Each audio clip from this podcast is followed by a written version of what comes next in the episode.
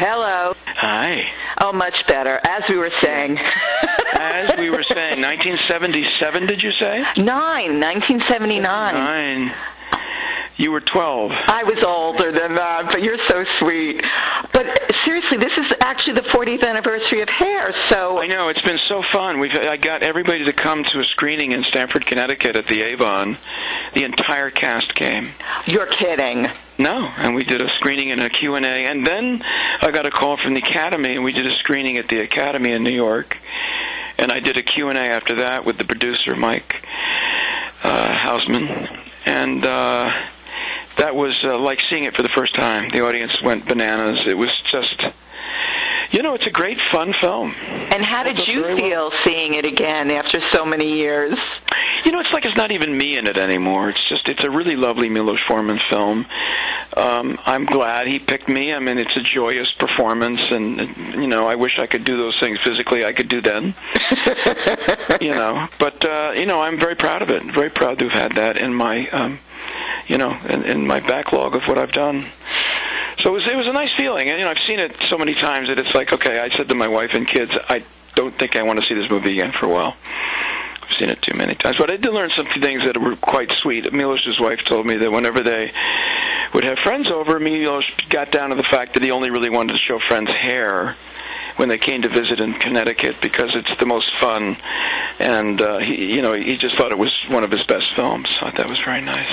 Oh, it's definitely my top five. Is it true that you did 13 auditions to land Berger? Twelve. 12 auditions. I can't believe 12, that. and then wrestling with Jerry Orton, and then getting wrestling with Jerry. That was, I, you know, it's almost, it was really almost symbolic. Uh, I think, and I didn't know. I no one had ever verbalized what I knew, which was that Jerry w- knew I was the right guy to play Berger, but also he had played Berger. He created it, and some part of him didn't want to let it go.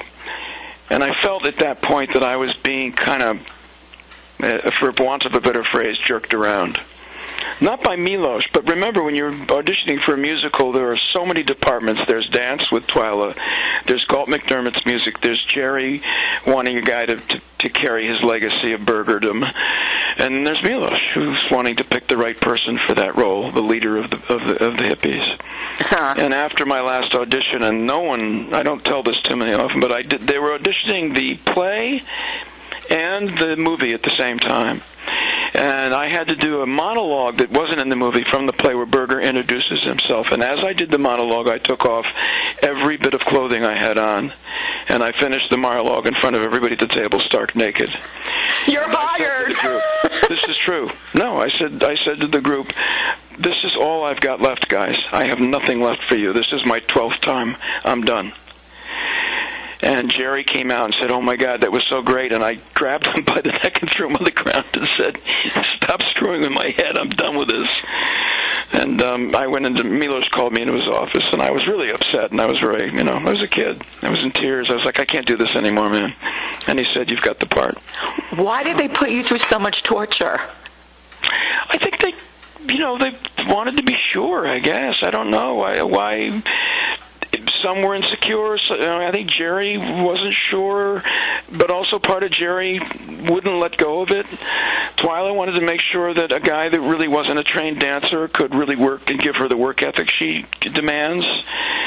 Uh, Milos wanted to see that I worked well with, you know, one of the reasons there were so many auditions, it wasn't just about me. I would go into Milos's apartment and there would be, you know, three or four actors coming in each time there were different actors. So he was, he was, he was, he was putting pieces of the puzzle together. So, Uh, oh but man. let's talk about this new movie. I know. made. I, you just read my mind. Good. So I'm sitting here with with my dog and thinking, oh my gosh, I don't think he would have ever been able to be in the snow and do what those dogs did. Yeah, I know. My dog did backflips when I first put him in the snow. Was it like was it hard to you know be in that weather? Uh, tell me. Yeah, it was. It, I mean, less less so for me because all my stuff was interior, which made me very very happy. Yeah. But I mean, Brian uh, uh, uh, Presley really is should be given all the kudos on this movie. I just worked there. He did it all. He you know wrote it, directed it, uh, uh, pr- you know was executive on it. I mean, he really really made a great movie for himself. And um, he was out there in the wild and in the weather and learned learned actually how to mush and how to head of Redden the Sled Dogs. Um, I know I'm going to so- talk to him on Monday it was hard that. for all of us. I have to say, it was hard for all of us because uh, uh, getting there and going right to work. It's at 10,000 feet. That's two miles up. Mm. And I fly airplanes, and at 10,000 feet, I get a little woozy. So when I got there to start working, I was like, I can't climb. I can't climb two stairs. Wow. You really have no oxygen at first until your body starts to acclimate, and you feel sick. So did you have um, poisoning? Did you get No, no, I, I didn't get to the nausea part, but I certainly didn't feel like eating a full meal, you know. And alcohol, if you have any alcohol, is like ten times the effect of one one glass of wine, and you stumble home. So you have to be careful about all that stuff. But it was, uh, you know, once we got going, it was such a lovely story, and it was such an emotional piece. It was easy to come to work. Oh yeah, it was so beautifully shot. Oh my Oh, gosh. thank you. Isn't it gorgeous? Stunning, stunning. Yeah, yeah. Really stunning. So, so you mentioned that you fly planes, and at this this time of, of of where we are in the movie, they were afraid to like go by plane, right? This is Well, where they they had use yet the dog. to, there were no, there was no such thing as instrument flying. I fly instruments in bad weather all the time, hmm and that means you have at the time you'd have eventually in the 1930s they developed instrument flying by having a ground station and a, a needle in the airplane that would point to the station, and you'd go, and then they learned to to create instrument approaches. But none of that existed, and there was a storm. So these were you know these were two person biplanes. Had it been beautiful weather, they could have gotten them in but it happened to be one of the worst storms in, in American history, and it was you know these guys were in the dog sleds at 80, bel- so 80 degrees below zero. Did you um, want to do the dog sledding? Were you in for learning mushing? No, no, I fly airplanes. I I I didn't I didn't really have this great desire to to do that. Interesting. I like riding horseback. I don't know why. I didn't I didn't know. It's one not not something that floated my boat, so to speak. Now, do you fly to set and all that good stuff, or I do. I do on the East Coast if I feel like it. Uh, you know, uh, uh, I'll fly. I flew down to my last when I did uh, Blue Bloods recently. Know, I'll fly down to my daughter in college down to uh, Florida, where she was in. Excuse me, in Georgia. She was at uh, in Savannah. I'll fly down there. Um, but the long trips, you know, like here to LA, a couple of glasses of wine in the back with a good book. Nah, much better? I've got ten thousand hours flying airplanes. I have nothing to prove. You know, if it's a good fast airplane and flies above the weather, I'm I'm in. I'll sit in back. Did I have to ask you? Did you ever have a close call, or was it always? Oh, yeah. Oh, yeah, sure. yeah. Oh sure, I've I've had uh, I've had two catastrophic engine failures. Oh, no. one engine loss of all oil pressure. So I've had three emergencies, engine emergencies. But I fly twin engine airplanes, so that was a pretty easy easy thing to deal with. You shut the engine down, feather the propeller, and uh, and off you go. You were alone, or you were with people? Let's see. Um, I think I was with people two times. One catastrophic, catastrophic was with a kid that was learning to fly. He is just a young flight instructor. He was terrified, but I got him over it. And uh, and then was there was a guy I was trying to make a movie with, and he just sat quietly, wondering if I knew what I was doing. And the, the last one was just me. I think I'm, I can't remember who was in the airplane, but the engine just kind of fried on the way to Teterboro, and I just said I'm shutting it down to declare an emergency, and landed at Teterboro. Man, you have to be so calm and cool and collected. Well, it's all about. I mean, I, I would, without being told to, I train every year, retrain every Mhm. year, so that I feel as though I'm, you know, I'm a commercial pilot and a flight instructor, so I take it all very seriously. Didn't fly my plane out there, but I would have because Brian is such a great director and such a great guy. And when you talk to him, you realize he's just humble, and the fact that he that he took this story that nobody knew about and turned it into this really big movie with a small budget is an extraordinary thing. yeah, I can't wait to speak with him. Um, now, is this the first time you played a doctor since Everwood? No, I actually did a show right after Everwood uh, for Warner Brothers called Heartland. Oh yes, Uh, yes, yes. And uh, we did 12 episodes, and it didn't get another season. But I played a, I played a, a, a surgeon in that. I don't think I played a doctor since then. No, no, mostly cops and firemen. Back to working class. Yeah, it's interesting. Why do you think uh, you get that that uh, scene for that? Oh, I think I'm all over the map. I mean, uh, you know, one one film's a villain, you know, and one film's a, the, you know, this calm, very nice doctor, and the next one is a, you know, kind of a creepy guy. I, I like to bounce around. I, don't, I I I grew up thinking that acting you played something different every time. You know, I grew up thinking I was never going to be in a movie or TV. I was going to be on stage, Hmm. and so I was a great student of the great uh, English tradition of Gielgud and Richardson and and Alec Guinness, and you know they were masters of disguise. You look completely different in every part, and you're playing somebody who's a, you know just an alien to the last part you played.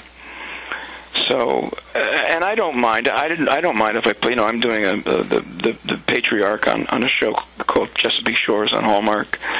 So I'm, you know, I'm, I'm very comfortable playing the very nice, comfortable dad, granddad, and at the same time, in Things to Do and Dead, I played, you know, an, a, a, a completely out of control psychopath. I think that's more fun, though, isn't it? Playing the Oh, yeah. psychopath. Yeah, it is more fun.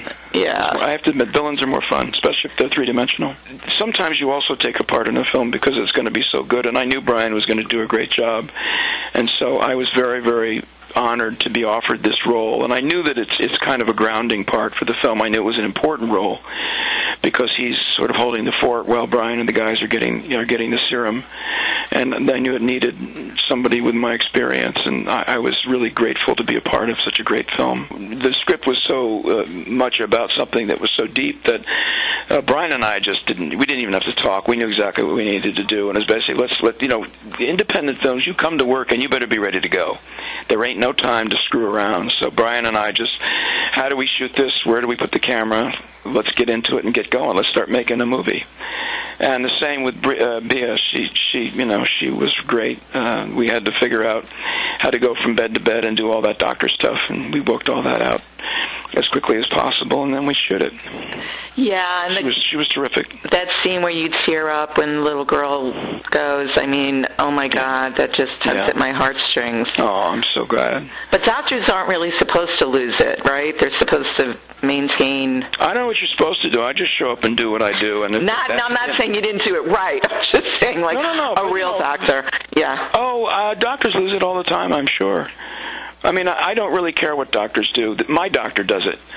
Yeah. your doctor, your doctor's a weeper. There was no, well, there was no, it was just him and the kids. There's, you know, the, he brought these kids into the world. There's no one else in the room to be strong for. I mean, if the mothers had been in the room, I probably wouldn't have done it. Uh, You know, your your performance or your concept of what you do is very much affected by this, the, the, the, the, the, the scene and who's in it. And had her mother been standing beside me, I would have probably very politely stepped back and let her mother mourn the loss of her daughter, although she might have caught the disease. So Yeah. it's an interesting. It's, it was an interesting scenario, but because I was alone with the children, I think I think he needed someplace. We needed the audience to see someplace how much this affected him, because it isn't just about her. It was this was a release of, of the tension and exhaustion, no sleep of trying to keep these kids alive. So, being that it was an indie, what were the accommodations like? Uh, with you know, well, that sort of thing? luckily it was that's a destination town. yeah. So there were these wonderful little bed and breakfasts and inns in my place where I stayed. I had a little tiny apartment, and downstairs were these gigantic hot tubs in the basement. Oh, perfect. gorgeous hot tubs, and so I could not take a hot tub at the end of the day. Uh, there were wonderful, like uh, six or seven great restaurants. It was very, I was very, I was very happy there. You know, I'd go up and watch a movie on my iPad after dinner, and you know, we'd have a lovely little dinner. And she was great, great company. Brian was working a 14-hour day. I was working like a six-hour day because all my stuff was broken up. So, you know, I was very happy there. It was lovely. Did you ever go on location where you were miserable? Yes. he says with conviction. Sure. particularly with those who shall not be mentioned, who are a pain in the butt to work with, stuff like that. this was not the case. This this is a really really committed, lovely group of people, particularly Brian. I can't say enough about this guy. He is really terrific. You'll see. He's humble. He's gifted. He's he's better looking than I am, even or was. He's a great guy, and he he's not afraid to look bad in the movie. You know, he looks. He's got the goofiest hat I've ever seen on a leading man, and yet he still pulls it off. because ev- everyone's looking at the dogs. I mean, come on. So I just wanted, uh, real quick, ask you: You're going to be doing another musical? Is that true? Uh, for uh, I did it. You did it already with Dolly. Yeah, we did, Christine Baranski and Dolly Parton and I. We did a movie musical down in Atlanta, and we finished it about uh, three months ago, and it'll be out a, a, a year from Christmas because they have to translate it into or dub it into 100 languages. Oh my! Yeah. Wow. So I'll be speaking Chinese, I'll be speaking Italian, I'll be speaking German, French. And singing in all those languages too. No, no, no, no, no, all the songs, just like hair. Dubbed into the language, the songs stay the same with the same voice, same singer, in English. Interesting. Yep. What kind of music was it? Dolly Parton, she wrote it all. Oh, wow. Country Western, baby. So cool. So, a country Christmas. It's called Christmas on the Square. So, oh, she's lovely. I, she's great. I love her. I love her. She's great. So nice. And, and so that's coming out next Christmas. Uh, another film called The Doherty Gang coming out that I did. That's that's lovely. I got a, I got this opening this week, and then I'm hoping I'm hoping we get another season of Chesapeake Shores on Hallmark. So busy, busy, busy. Very cool. Well, I hope that you know that I'm saying this that it was a treat with love. oh, thank you so much. I bet you get that all the time. To you again. Let's talk again in another 40 years. No, no, no. Let's not wait that long. no, I'm kidding. I'm kidding. All right. Thank you for your time. Thank you. I appreciate it. Okay. Bye bye. Bye. Always news. Always refreshing. Always candid. Always milling about. Robin Milling delivers what celebrities are saying to you. To you. Judy was boring. Hello. Then Judy discovered ChumbaCasino.com. It's my little escape. Now Judy's the life of the party. Oh, baby, Mama's bringing home the bacon. Whoa, take it easy, Judy. The Chumba life is for everybody. So go to ChumbaCasino.com and play over 100 casino style games. Join today and play for free for your chance to redeem some serious prizes. ChumbaCasino.com. No purchase necessary. Void where prohibited by law. 18 plus terms and conditions apply. See website for details.